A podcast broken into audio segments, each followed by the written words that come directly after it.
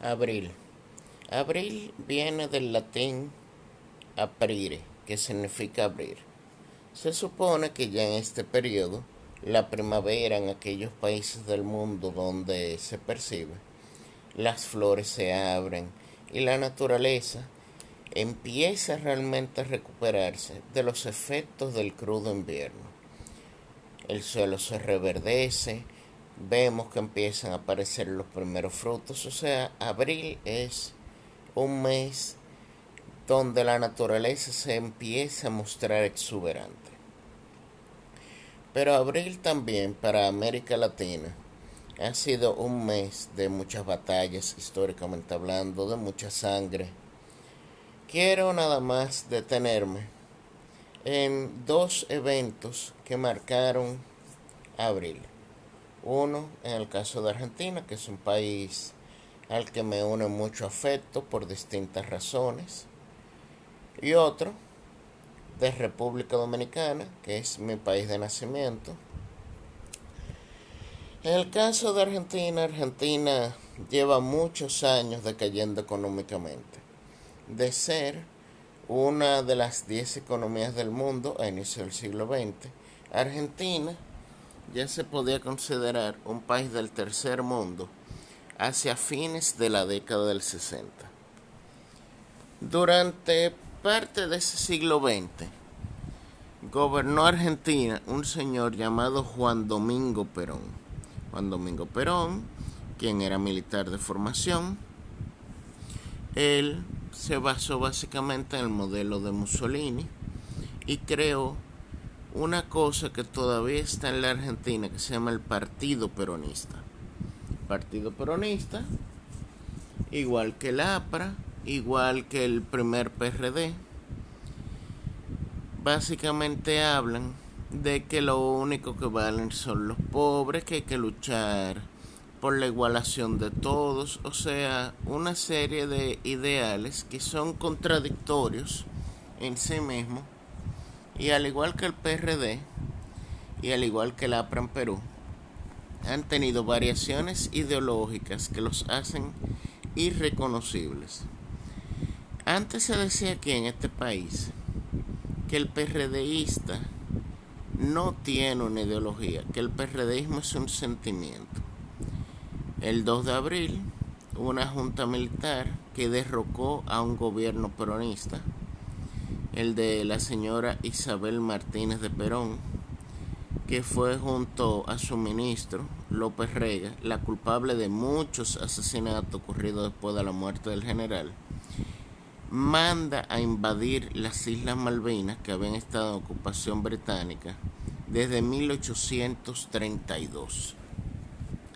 Todavía hoy en día, si vemos un mapa oficial de Argentina, Argentina reivindica las Malvinas las Orcadas y las Shetland del Sur como parte de su territorio. Luego de la invasión, Argentina manda, porque estaba prácticamente en estado de guerra con Chile, 11.000 soldados que no pudo mandarlo desde la región que hubiera sido más adecuada, que era la Patagonia, que era la región fría, sino que los mandó del norte, que un terreno más parecido a República Dominicana lo mandó de Salta, de Tucumán, de Jujuy, que son tierras cálidas donde a veces la temperatura llega a 40 Celsius, mal habituados, con pocos abrigos. Al final, el Reino Unido ganó. Y eso causó el desplome de la dictadura militar en Argentina cuando finalmente se celebran las elecciones en 1983 y gana el doctor Raúl Alfonsín del Partido Radical, de la Unión Cívica Radical. En el caso de lo, del hecho dominicano me refiero a la Revolución de Abril.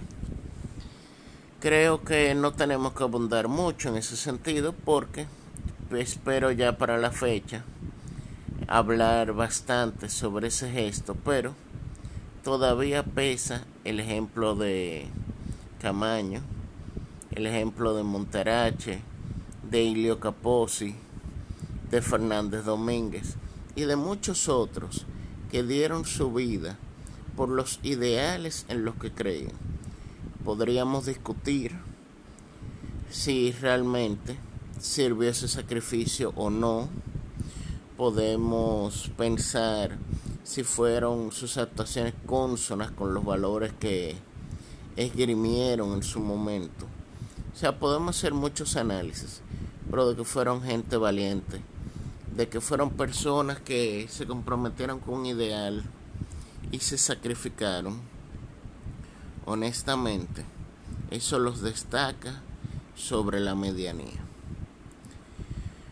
Deseo exhortarlo en estos tiempos de coronavirus a que en la medida de lo posible acaten, por favor, las disposiciones de salud pública y resguarden en sus casas.